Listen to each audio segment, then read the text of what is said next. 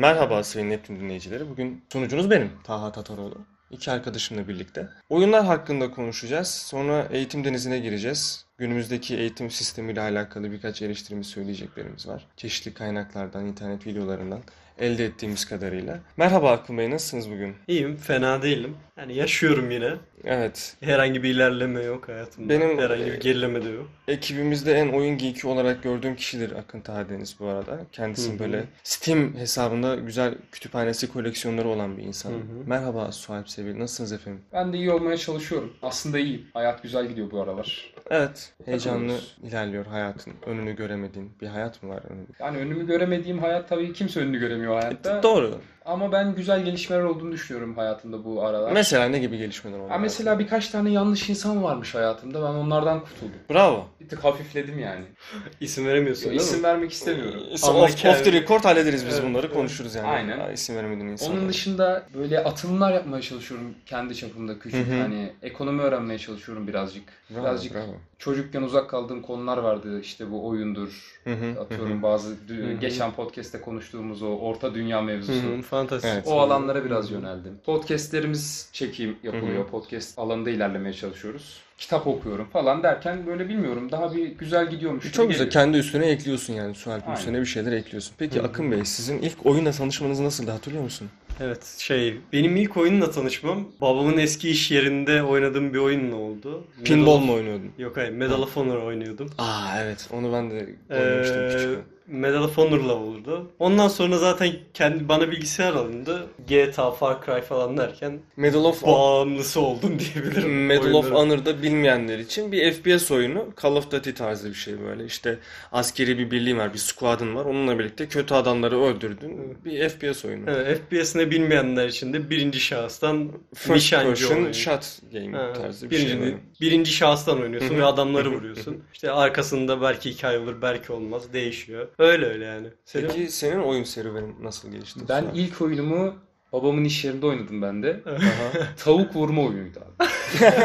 tavukları tüfekle, şey, tavukları yumurtayla vuruyordum. Aa, Kuşları, tavukları vuruyordum. Kendisiyle. Böyle puan, aynen böyle çok puan. canice bir oyun değil miymiş abi? Tavuğu niye yumurta yani bence o kadar değil. Çünkü Medal of Honor dediğim bir şeyde bu sefer de insanları Yani, vuruyor. Benimki Evet. daha insancıl bir tık diyeceğim de tartışılır yani. Olabilir. Tavukları yumurtayla vurup aynen böyle. Evet, tavukları evet, evet. yumurtayla vuruyordum. Oo. Hiç hatırlayanınız yok mu ya? Vardı böyle bir oyun. Aa, Bilmiyorum abi hiç hatırlıyorsun. bunun üzerine Böyle nasıl kral ofansif oyun bir tarzı bir platformda oynamıştım. Yanlış Ya hatırlamıyorum. kendi çocuğuyla öldürüyorsun adamı. Evet, kendi embriyosuyla tavuk öldürüyorsun. Ayıp bir şey. Keşke böyle demeseydim ben onu diyecektim ama keşke sınırlasaydık biraz Neyse kendimizi. biz de tavuğun çocuklarını yiyoruz. Buradan veganlara da ufak bir selam çakmış Hatta- olalım. Yalnız tavuğun önüne yumurtayı koy pişmiş yumurtayı kendisi de yiyor. Evet ben pişmiş Ciddi tavuk misin? Tabii pişmiş tavuk her tavuk şeyi yiyor koydum. ya. Şaka yapıyorsunuz. Bildiğim mangalda tavuk vardı. Attım canlı tavuğun önüne. Gıdakladı yedi yani.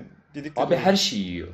Yani çiğ eti Şeylik yiyor. var. Ke- cannibalizm var ya şey. Olabilir bilmiyorum. Ya da farkında değil. Çünkü kanibalizmi şey yapman lazım. Bilinçli bir halde yani. Bu benim türüm falan diye bir düşüncesi olması lazım. Bence tavukta öyle bir düşünce yok. Bence de yok. Oğlum Ne çok bulsa kötü yiyor. lan. Ne bulsa yiyor. Çok kötü ciddi Tabii. misin? Ama mesela şey de ca- şey de canilik bence. Mesela bazı tavuk tariflerinde tavuğu yumurtaya buluyorsun falan böyle. Tavuğu çocuğuna buluyorsun aslında. Ve öyle pişiriyorsun. O da çok canilik. Çok duygusal düşünmemek lazım. Tadı Evet. güzelse ye geç diyorum ben. Neyse bunu başka bir zaman tartışırız. Şimdi benim oyunla ilk tanışmam ben bir gece kondu mahallesinde büyüdüm. Oradayken babam bir kere Atari getirdi bize. Ka- Hmm. kasetli Atari'ler var ya. Evet. Orada işte kontra oyunu olsun. işte o sirkte aslanabilen adamı çemberden atlatma Mario falan olsun. falan. Ondan sonra e, o Atari'nin bir tık üstü geldi. Onda FIFA vardı herhalde. Ya da. FIFA'ya benzer bir futbol oyunu vardı. Çok amatörce yapılmıştı diğerlerine göre. Hı. Onu çok beğenmemiştim. Joystickli falandı böyle. Hiç alışkın değildim öyle şeylere. Daha sonra bilgisayarım alındı ben ikinci sınıfa giderken. Hı hı. Orada bir ara bilgisayarcıya gitti geldi o bilgisayar. Ondan sonra Orada bir- bir sağlıklı çalışmadı. O tabii. bilgisayarcıya gidip geldikten sonra ben GTA Vice City oyununu gördüm orada. Türk City'de hatta yani yamalı Evet. haliyle geldi. Orada işte adam öldürmeceler, araba sürmeler falan Hı hı. bir şeyler öğrendik. Sonra zaten lisede ben e, o zamana kadar çok fazla oyun oynamadım. İşte tek tük internet kafeye gittiğim zaman Counter oynardık. Volt Team gibi bir oyun vardı. Onu fazlasıyla oynadım. O Allah, zaman oraya hiç girmek Ben istemiyorum. de bir kere Voltim'i denemiştim bu arada. Denedin mi? Tabii var öyle bir Nasıl bir nasıl bir tecrübeydi Bilmiyorum yani çok boşluktaydım ben. Hı hı. Ee, Bir öyle bir deneyeyim diye girmiştim o platforma nasıl bir şeydir diye. Çok manasını da çözemedim. Bir kurta dönüşüyordu, bir Evet, insan evet. oluyordu Evet, falan. çok Evet. kötü. bulanık anılar yani. Hiç peki internet kafeye gidip böyle bir oynadığın oldu mu kendi Abi bir başına? kere gidip? yok kendi başıma değil de kaynak beni götürmüştü. Hı. Burada bir tane vardı. Kaynak zorla götürmüş. Ne zaman götürdü seni kaynak? Kaç Lise yaşında? zamanında Ha. herhalde. Hani gel bir izle falan ayağıydı herhalde. Orada Hı. bir kere o da GTA oynarken birkaç kez araba sürmüşlüğüm var. o herhalde başka yok. İnternet kafe kültürü hiç yok bende.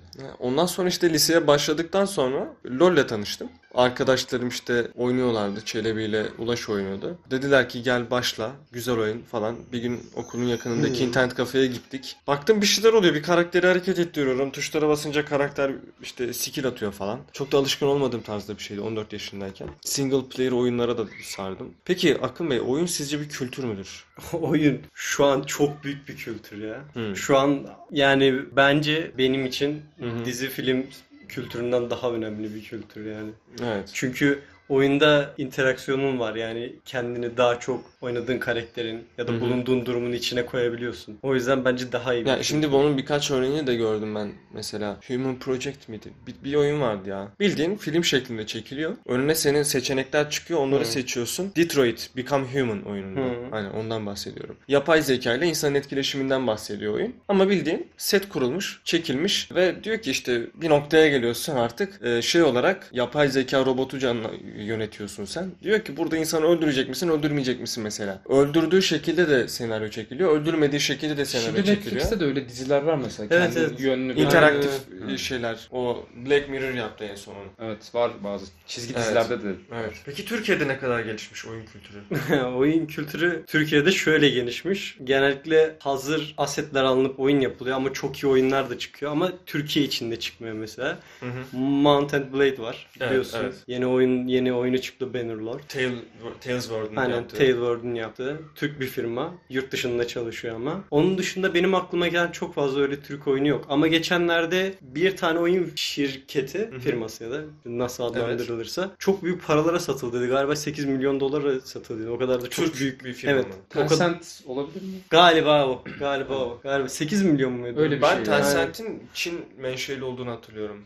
Yok. Türk bir firma. Hatta haberleri falan da çıktı. Ha bayağı. Bluehole'du. Ay, ikisi de PUBG ile Ha, ilişkilendiriliyordu. olabilir, Bluehole şirketi çok büyük paralara satıldı diye hatırlıyorum ben. Bilmiyorum. Ben de bilmiyorum. Tencent diye hatırlıyorum ama. Tencent muhtemelen çünkü Bluehole değil galiba ya. Ben de ben de Tencent diye Şimdi hatırlıyorum. benim bildiğim e, Bluehole şirketi PUBG Mobile'e indirgeyen. Tencent de onun mobildeki tuş atamalarını bilgisayara aktardı. Yani modülatör mü diyorlardı bir şeydi. şey emülatör. Ha emülatör. Emülatör sistemini PUBG'ye getiren şirket. Mesela oyun açıldığı zaman ekranda ikisinin de adı sırayla çıkıyor. Ben Bluehole satıldı diye hatırlıyorum ama Tencent'te satılmıştır yakın tarihte olabilir. Yani böyle ya, oyun işi tam da şey olmadığı için yani ille de bir yerde yapman gerekmediği için her yerde satılıyor yani her şey. Her her ürünün belli bir kitlesi var gibi Hı. oyun şeyinde, oyun sektöründe. Peki oyunlar sana ne kattı? Bir şey kattı diyebilir misin? Yani bence bir şey katmadı. Çok klasik bir şey var. İngilizce gelişti herkes falan. de, "Aa, o- Onun dışında ben sadece zevk için oynuyorum yani boş zamanımı böyle değerlendirebiliyorum diyebiliriz. Bu sende analitik düşünme, stratejik düşünme tarzı şeyleri geliştirmedi. Ya o- onlar da var da hayatta mesela Ya da günlük hayatımda analitik Mesela. ya da stratejik düşünmüyor muyum? ya düşünmüyorum da zaten. mesela Counter'da adam şuradan gelirse şuradan vururum, şuraya da aim'imi koyayım, şuraya smoke'umu atayım falan böyle düşünüyorsun da bunu gerçek hayatta uygulayabileceğin çok az yer Çok var. da bir Hiç düşünce yok. gibi değil de bu daha Yani. çok yani. Ya fakültenin içinde gezerken birden yukarıdan smoke geliyor falan tarzı Ha. şeyler olmuyor. Yani şey sadece problemin çok yönlülüğünü görmek. Aynı Hızlı- zamanda hızlı çözümlemek. Hayır, ah hızlı çözümlemek. Aynı zamanda duygu, duyularını açık tutmak falan. Nereden bileyim işte. Böyle çok bir saçma problemin birkaç çözümün olduğunu öğrenebilirsin. şeylerini geliştirebilir. şeyler. Ama yani o kadar da çok bir etkisi yok. Hmm. Oyun oynamak ya da bir kitap okuyup kendini geliştirmek atıyorum. Hı. Eş zamanlıyken neden oyuna kaydın? İkisini de yapıyorum. İkisini. Ama ikisini yani şöyle diyeyim. İkisini de yapar yapıyorum. İkisini de severek yapıyorum. Ama oyun oynamak daha çok hoşuma gidiyor mesela. Tamamen keyif. Aynen tamamen keyif. Ya birinde şimdi bir kitap okurken mesela bir karakteri okuyorsun. Hayal gücünde kendini o karakterin yerine koyarsın. O karakteri, yüzünü, vücut hatlarını, saç rengini, işte bulunduğu mekanı kafanda canlandırabilirsin. Tamamen sana kalmış. Ama oyunda şöyle bir şey var. O karakteri sana veriyor. Kesin net çizgilerle kafanda kuramıyorsun. Mekanı kafanda kuramıyorsun. Ama karakteri sen yönlendiriyorsun. Yani karakter senin istediğin şeyi yapıyor. Orada yazarın istediği hareketleri yaparken mekan ve karakterin çizgileri sana kalmış. Burada karakter ve mekanın çizgilerini oyunu yapan kişi, grafiker her neyse o tasarlıyorken karakterin yolunu, kaderini sen belirliyorsun. Yolunu sen çiziyorsun. Her Single oyunda değil de öyle yani. Ama böyle. bence genelde şöyle değil mi yani sana bir görev veriyor birçok oyunda. Tabii, tabii. O, onu yapmaya çalışıyorsun. Yani- Dolayısıyla çok da sen belirliyormuşsun gibi olmuyor bence. Şey değil yani. Belirlenmiş bir hedefe ulaşmaya Evet, evet çalışıyorsun. kesinlikle Bel- belirlenmiş bir hedefe ulaşmaya çalışıyorsun da işte çoğu oyun şeyde yapmıyor yani sana seçim şansı da bırakmıyor. Hı hı. Ki bıraktıkları zaman da genellikle sanal bir seçim şansı. Yine de yazarın, oyunu yazarının istediği yere gidiyorsun ama yine de o yola giderken değişik yollara, o sonuca doğru giderken değişik yollara sapma biraz daha sana seçim şansı sunuyor. O yüzden biraz daha genişliyor. Bu daha cezbedici oluyor. Evet. Yani her oyunda da böyle değil. Sadece sırf adam vurmaya odaklandığın oyunlar da var. Bu bizim konuştuğumuz hikaye odaklı oyunlar mesela. Aynen single player hikaye odaklı oyunlar. Şey konusunda ne düşünüyorsun bu adam vurmalı oyunların? Sence psikolojiye kötü bir etkisi var mı? Bilmiyorum ki ben Sende oldu mu? ben ben 10 senedir 12 senedir falan oyun oynuyorum. Hiç adam vurmak istemiyorum. Yani o adam vurmalı oyunlarda beni cezbeden şeyi söyleyeyim. Ben adam vurup üst tarafta benim adım başka birini öldürdüğü zaman o skill hani o scoreboard'da benim bir hanem arttığı zaman o benim hoşuma gidiyor. ha, bu basit şey ya. Anladın mı? Beni çeken o diyorsun. Ha ya bu şey dopamin salgılıyorsun yani. Al ver ödül e, ilişkisi yani. Şimdi ben LoL'de bir adam öldürdüğüm zaman oyun içerisinde, oyun esnasında bana 300 altın veriyor ve ben o 300 altınla item alıp kendimi daha da güçlendirebiliyorum oyun içerisinde. Ve oyun sonunda e, baktığımda en çok altını ben kastıysam oyun süresince bu beni tatmin ediyor mesela. Ama orada demiyorum ki sokakta gezerken işte Metin ikiciler bilir işte hava kılıcını basıp kılıç çevirmeyi vurayım adama falan gibi şeyler istekler Birkaç uyanmıyor. tane mesela haberlerde falan çıkıyordu ya eskiden. işte atıyorum çocuk kendini Pokemon sandı aşağı atladı. Tabii bu Evet. oyun değil de yani. Evet. Bazı kesimlerin psikolojisini kötü yönde etkilediğine dair bilimsel çalışmalar falan vardı. Güzel bir soru. İş bence ebeveynlere kalıyor biraz. Evet, evet. biraz sorumluluk sahibi olmak Çünkü gerekiyor. insanın kendi çocuğunu tanıması lazım. Şimdi benim çocuğum bu oyunu oynarsa gidip o adamı vurur mu vurmaz mı? Ya da sınıf arkadaşına şiddet uygular mı uygulamaz mı? Bunu ölçüp tartması lazım. Ona göre saatler Onu nasıl anlayabilir lazım. ki ya bir ebeveyn? Bir ebeveyn şöyle anlayabilir. Oyunların aynı e, diziler ve filmlerde olduğu gibi yaş kısıtlama şeyleri var. Amblemleri var. Ne diyor onlar işte şeyleri var. Uyarıcılar Aa, işte. Uyarıcıları var. İşte şiddet içerir. 13 yaş üstü. PG artı 13 falan Ona uyduğu işte. sürece bir sıkıntı Ha, yok. ona Evet, uyduğu evet. sürece. Yani hiç şiddet odaklı olmayan ve çok güzel hikayeler anlatan oyunlar da var. Tabii. Puzzle oyunları var, platform oyunları var. Böyle değişik oyunlar da var. Sadece vurma kırma değil yani. Yani sen oyunlar. şimdi 10 yaşında bir çocuğa gidip Dying Light oyna dersen orada zombi öldürüyorsun, adam öldürüyorsun, işte zombi basan bir şehre nükleer bomba atıyorsun falan. Şimdi onu bu çocuğa o oyunu oynatırsan çocuğun psikolojisi tabii kötü etkilenir. 10 yaşındayken ben Mario falan oynuyordum, pinball oynuyordum, ne bileyim Purple Place'ten pasta falan yapıyordum yani. Tavukları yumurtayla vurdu. Ha, Tavuk tamam. öyle. Abi o çok kötü ya. O ne öyle?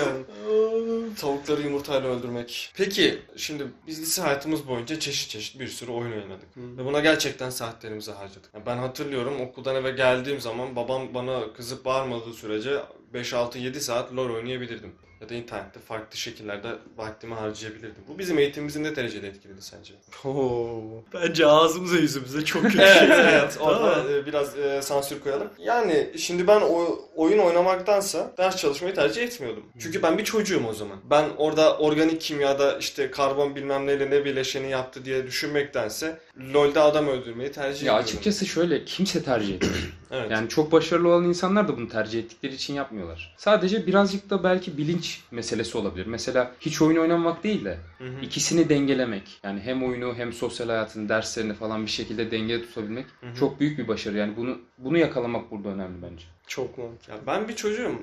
Ben onun muhakemesini yapacak yaşta değildim. E Şimdi diyemem ki ya işte ben şu zaman gelecek de ben para kazanıp aile geçindireceğim de benim şu an lisede çalışmam lazım.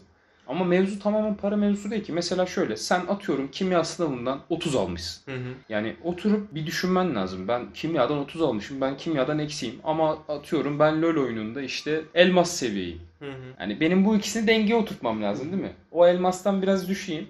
bu kimyayı da bir 70'e 80'e çıkarayım. Ama işte o muhakemeyi ben kuramam. Ben 14 yaşında bir Ama çocuğum. işte şimdi- Herkes kuramaz yani. Her Ya öğrenci bir tanesi kuramaz çok düşük olduğunda mesela kuruyor olman gerekir. Atıyorum bu işte çok ters işliyor bizde. Sen oyunlarda mesela çok kötü olduğunda hırs yapabiliyorsun. Hı hı. Ben mesela niye bu görevi geçemedim diye kafana takabiliyorsun ama normal hayatında ben niye bu dersi başaramadım ya da ben niye bu sohbeti bir türlü bitiremedim ya da ben bu dili niye öğrenemedim diye hırs yapmıyorsun. Şu an ben mesela üniversitede çok kötü bir öğrenciyim. Çok az sayıda ders verdim. Bu dönem işte uzaktan eğitimde ben bir sürü ders verdim mesela.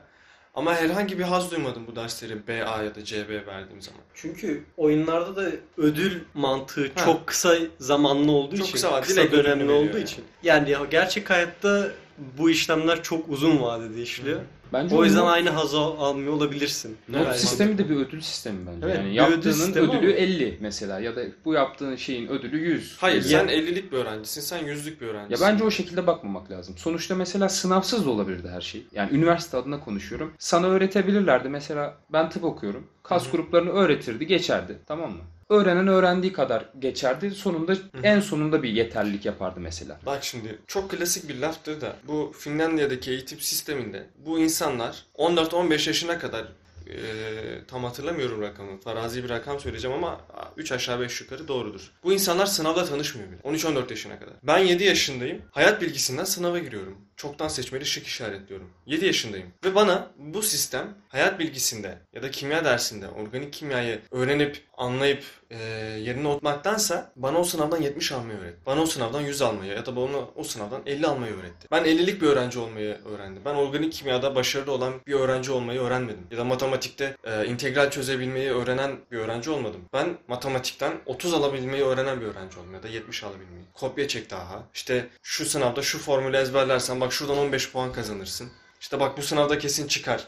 Ama ben integrali tamamen anlamadım. Ben integrali bana 15 puan kazandıracak kısmını anladım. Benim öğrencilik hayatım bu şekilde geçti. Biraz da kişisel bakmak lazım o zaman diye düşünüyorum. Benimkinin çoğu böyle geçmedi mesela. Hı hı. Ben şu an matematik dersi görmememe rağmen eski Hı hı. öğrendiğim ileri matematik bilgilerinin birçoğunu hala o, o dönem anlayarak öğrendiğim için hala Evet. yapabiliyorum. Evet. Belki de birazcık hatayı kendimizde aramamız lazım. Yani ben ben böyle gördüğüm için böyle. Evet. Ben farklı bakış açısıyla bakabilsem farklı bir şekilde öğrenirim belki. Hı hı. Ki şöyle bir gerçek de var. Sadece bizim ülkemizde değil. Mesela kötü bir ülke belki Hindistan hı. ya da atıyorum Çin'in de eğitim sistemi mesela çok iyi değil. Ama e, birçok bugün Amerika'daki o iyi liseler, iyi üniversitelerde Hı hı. e, bu Hindistanlı, Çinli insanlar çok iyi durumdalar. O, o çok spesifik bir örnek. Çünkü Hindistan'daki öğrenci Amerika'ya geldiği zaman kendini çalışmak zorunda hissediyor. Diyor ki ya ben dünyanın öbür ucuna gelmişim. Benim ailem buna bu şekilde bir, bir şeyler yatırmış, para yatırmış. Ve benim çalışıp kazanmam gerekiyor yani. Çok iyi olmam gerekiyor diyor. Ya bence çalışıp kazanma konusunda bakmıyorlar. Bu adamlar buluş yapıyorlar ya.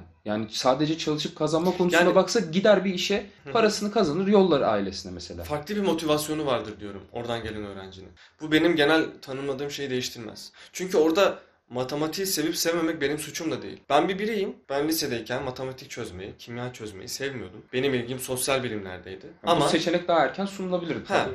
bu seçenek daha erken ya da daha akıl baliyken sunulabilirdi öğrenciye. Ee, çünkü şimdi ben kendimi sosyal bilimlerde yetenekli görüyorum. Buna daha çok ilgim var. Ee, işte senin dediğin gibi ben bu işi algılayıp çözümleyip işte ne bileyim sosyal bilimler dediğim felsefeyi ya da tarihi, Psikoloji. psikolojiyi bu tür şeyleri ben şu an e, içimde çözümleyip e, şey yapabilecekken yani Sualp'in matematik ve kimyada yaptığı gibi temelini algılayıp çözebilecekken burada yapamıyorum. Yani bence burada e, biraz daha sistem öğrenciyi tanımalı. Çünkü evet, ben konuda katılıyorum. sınavda 80 soruluk matematikte 12 netim vardı benim ve ben bir mühendislik öğrencisiyim. Fizikte 30 soruda 10 netim vardı. Ya mesela burada kendi tercihini yapsaydın. Buna olanak sağlayan bir sistem var sonuçta. Ben matematik yapamamışım ama mühendislikteyim diyorsun. İşte- yani matematik yapamadıysan neden mühendislik yazdın?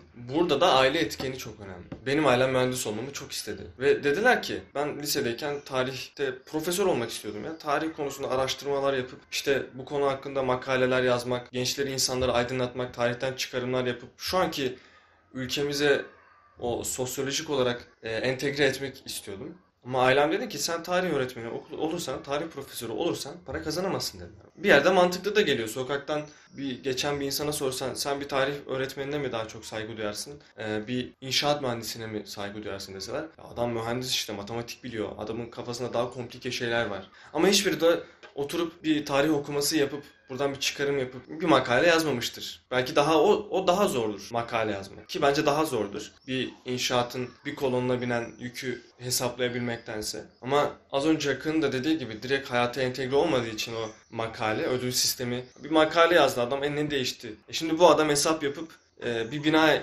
dikebildi. Yani direkt elde ettiğin ödülün ortada, ortaya bir ürün çıkardın. İşte bu pozitif bilimlere, bu sosyal bilimlere olan ilgi, saygı azaldığında öğrenciler kendini tanıdığı halde ebeveynler yönlendirmek istemiyor. Çünkü para kazanamıyorlar. Ya para kazanma mevzusu şimdi şöyle bir şey değil mi? İşini iyi yaparsan, Hı ya bana öyle öğretildi en azından. Hangi alanda olursan ol, işini iyi yaparsan o alanda para kazanırsın. Evet. Yani tabii çok böyle ütopik bir örnek veriyorlar hep işte çöpçü ol ama o sokağı en iyi sen süpür. Hı hı. O zaman işte değişir her şey gibi. Vatanını en çok seven işini en iyi yapandır. Yani ama verdiğim çöpçü örneğinde maalesef böyle olmuyor.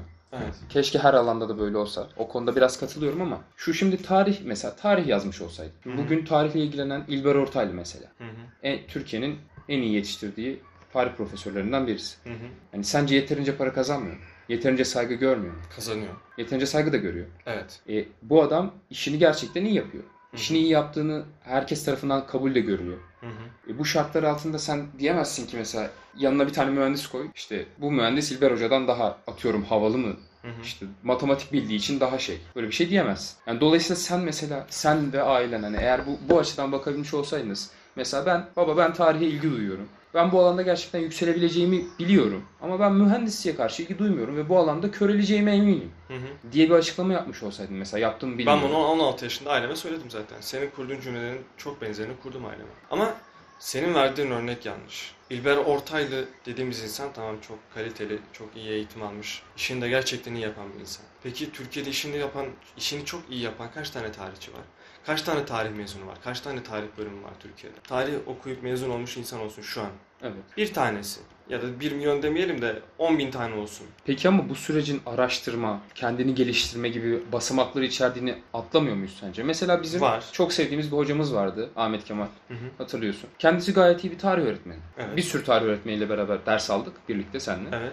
Ama o gerçekten tarih öğretmenliğinde bence çok kendini aşmış bir Çünkü insan. öğretmekte ve insan ilişkisinde iyiydi. Ve bilgileri de iyiydi. Hı hı. Yani diğer tarih hocalarına kıyasla o da kendi geliştirme çabası içerisindeydi. Evet. Ama ben hiçbir zaman ondan şey duymadım. Atıyorum bir olayın geçtiği bölgeye gidip ziyaret etmişliği, o bölgenin halklarından atıyorum onunla ilgili tarihsel hikayeler dinlemişliği, Hı hı. onunla ilgili çok eski yazıtları okumuşluğu ya da atıyorum Türkçe dışında başka bir dil bilmişliği. Böyle Hı hı. şeyleri yoktu mesela. Ama İlber Hoca'nın bu tip şeyleri var. Şimdi- Ya bir insanın bir dalda iyi olması Evet, demek evet. o dalın peşinden koşması, onun gereklerini yerine getirmesi ve hatta gereklerinin de üzerine çıkabilmesi. Mesela bugün doktorluk için bütün Türk halkı hatta dünyada bile en iyi meslek olarak görülüyor. Ama yani çok özür diliyorum. Çok çöp doktorlar var. Evet. Ya bunlar da doktor atıyorum. Profesör olan da doktor. Ama bakıyorsun mesela en iyi kalp ameliyatı yapan, en iyi beyin cerrahi dalında en iyi doktor falan Hı hı. diye böyle sınıflandırılmış ve bu adamların adları var. Bu adamlar bizzat aranıyorlar. Ben kalp Evet. alanında bir ameliyat geçireceğim. Ben rastgele bir kalp cerrahına gitmiyorum. Hı hı. Ben isim yapmış olanlara gidiyorum. Neden? Çünkü o adam kendini o alanda geliştirmiş. Belki o alanda bir buluş bulmuş. Belki Kendini kanıtlamış yani. yani o alanda çok fazla kitap okumuş, çok fazla Hı hı. tez yazmış, çok fazla ameliyatına girmiş. Yani bu da böyle bir şey. İşini iyi yapan insan, araştırmasını kendini alanında geliştiren bir insan tabii ki başarılı olacak. Ama bir mühendis, mezun olmuş bir mühendis. İşinden mezun olduğu zaman ben kendi ablamdan örnek vereyim. Mezun olur olmaz 5000 liranın üzerinde maaş kazanmaya başladı. Ama bir tarih öğretmeni mezun olduğu zaman KPSS atamasını bekleyecek. Yeni bir dil öğrenecek diyelim. Gidip o halkların, senin dediğin o halkların olayın geçtiği yerlere gidip o insanlardan o hikayeyi dinleyecek. Ve bu insan asgari ücretli maaş kazanacak. Bir yerden sonra insanların motivasyonu da düşüyor. Şimdi ben aileme de haksız demiyorum. Ben bu yolu, o çileyi çekmeye razıydım.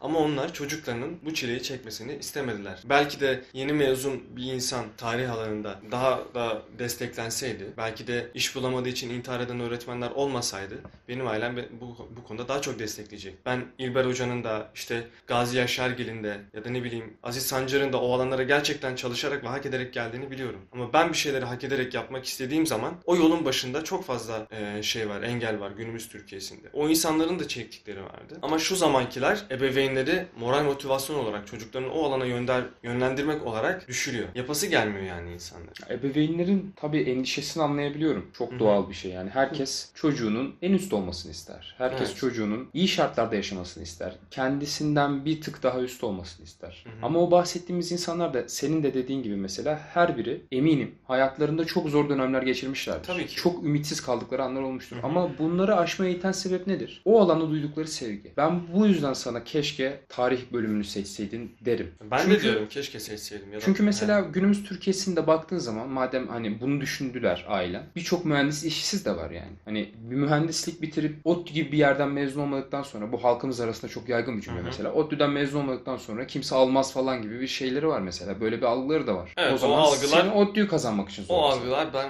benim ablam mühendislikten mezun olduğu zaman kırıldı. Benim ablam Selçuk Üniversitesi mezunu. İş bulabildi. Bir sene KPSS hazırlandı. Ertesi sene iş bulabildi mesela. Az önce Hakkı'nın dediği gibi yine aynı örneği vereceğim. Ödül sistemi daha kısa vadeli çalışıyor. Şimdi ben bir tarih profesörü olmak için o okulda önce bir öğretim görevlisi olmam lazım. Önce tarihi bitireceğim. Sonra bu alanda yüksek lisans yapacağım. Sonra doktora yapacağım. Sonra ALES'i malesi kazanacağım bir sürü şey. Ondan sonra üniversitede araştırma görevlisi olacağım da hocaların yanında asistanlık yapacağım. Sonra profesör olacağım ki bu sürede gerçi şeylerin araştırma görevlerinin maaşı falan iyi. Yani daha uzun, daha meşakkatli bir yol. Ailem ve garantisi olmayan bir yol. Çünkü bir üniversitede 120 tane diyelim tarih öğrencisi var. Tarih bölümünde birinci sınıf olan. Bu öğrencilerin hepsi okulda kalmak isteyecek belki de. Ya da 80 tanesi okulda kalıp o alanda kendini akademisyen olarak yetiştirmek isteyecek. Kaç tanesi iş bulabilecek? Kaç tanesini akademisyen olarak şey yapabilecekler? Peki bu dünyada farklı mı da yani Türkiye'mizde böyle diye şey yapıyorsun? Dünyada örneklerini bilmiyorum. Ya bence iyi bir alana gelebilmek için her bölümde bu tip aşamalardan geçmek gerekiyor. Yani mesela bahsettiğin insan bir profesör. Bak, bu geçmek aşamaları gerekiyor. Geçmek gerekiyor. Geçmek gerekiyor. Evet. Ama dışarıda, yurt dışında bunun şansı %40 iken Türkiye'de şansın %5'tir belki. Çünkü öğrenci sayısı çok fazla. E, Türkiye'de Az önce- için böyle oldu. Az önce izlediğimiz videoda gördük. Kaliforniya Teknik Üniversitesi'nde 2000 öğrenci var. Benim üniversitemde 100 bin öğrenci var şu an. Benim üniversitemde eğitim fakültesi bile yok. Üniversitelerin en çok öğrenci olan fakültesi eğitim fakültesidir. Benim üniversitemde eğitim fakültesi olmadığı halde 100 bin öğrenci var. Ben harita mühendisliği okuyorum. 120 tane 3. sınıf öğrencisi var. Arazi staj- stajına gideceğiz. 10 tane aletimiz var. 100 öğrenci 10 tane alet. Onlar gruba ayırıyor. 10 öğrenci var. Bir alet operatörü, bir mira tutucusu, bir tane de yazıcı lazım bu iş için. 3 öğrenci. Diğer 7'si kenarda bekliyor. Ben staj yapanları izledim. Kenarda oturup bekliyorlar. Sıra gelsin de ben de bakayım diye. Şimdi bunu tarih bölümüne ya da herhangi bir bölüme entegre ettiğin zaman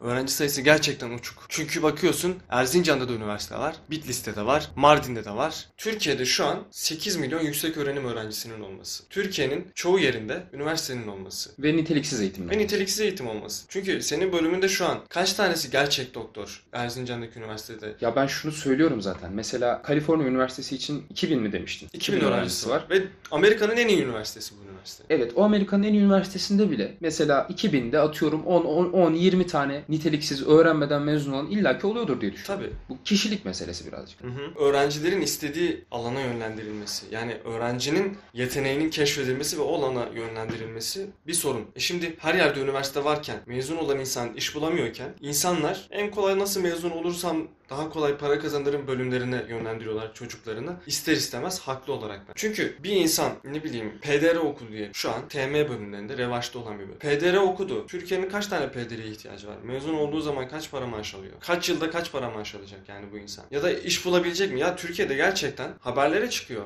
İş bulamadığı için intihar eden insanlar var. Alanında iş bulamamak diye YouTube'da 40-50 bölümlük her meslek için ayrılan videolar var 10-15 dakikalık. Üniversite okumak lüks. Hak eden, becerisi, kabiliyeti olan insan okumak. O yüzden burada fireler veriliyor. Benim gibi ya da işte ailesi oğlum sen de üniversite mezunu ol dediği için bu insanlar 4 yıllarını heba ediyor. Ama- Benim bölümüm e, 2013 yılında 70 bin sıralamasına giren öğrenci arıyordu. Ben 165 binle girdim. Bölüme 9. olarak. Benden sonra gelen çocuk 220 binde bölüme girdi. Yani sınav kalite gittikçe düşüyor. Öğrenci skalası, kalitesi gittikçe düşüyor. Bu sefer oradaki akademisyenin hazırladığı sınavın kalitesi düşüyor. Çok zorlamak istemiyor öğrenci çünkü yapamıyor e, harita odası açmışlar. Harita mühendisleri odası. Bir işin yapılma fiyatı bellidir. E, imar affı çıktığı zaman o sınırlama kalktı. Millet yarışa girdi. 1000 liralık işi 100 liraya yapan insanlar çıktı ortaya. Bu sefer yaptığın işin fiyatı düşüyor. Kalitesi de düşüyor doğal olarak. Senin mesleğinin kalitesi düşüyor. Ya bu adam 100 liralık iş yapıyor diyor insan sana. E bu sefer de bu insan çocuğu sınava hazırlanan bir insan diyor ki ya bu çocuk nasıl para kazanabilir? E, çünkü nereden mezun olursan ol iş bulman zor. En kolay nereden bulur? İş yapacak, bina dikecek olan insanın, yol yapacak bir kurumun mühendisin imzasına ihtiyacı var. Babam dedi ki oğlum senin imzan değerli olsun. E, sen bir şeyleri denetle. insanların senin mesleğine ihtiyacı olsun dedi. Şu an insanların insanların benim mesleğime ihtiyacı var. Şu an insanların doktora ihtiyacı var. Ama öğretmene ihtiyacı yok. Çünkü çok fazla öğretmen var. Gün gelecek benim mesleğime de ihtiyaçları kalmayacak. Çünkü çok fazla mühendis olacak. Çünkü gereğinden fazla öğrenci yetiştiriyoruz. Herkes mühen- şey e, üniversite okumak zorunda değil. Biz bunu anlayamıyoruz. Kendince çok güzel özetlediğini düşünüyorum. Evet teşekkür ederim arkadaşlar. Evet moraller bozuldu bir tık. Akın Bey nasıl oyunlardan hoşlanırsınız? Akın Bey biraz sessizleşti.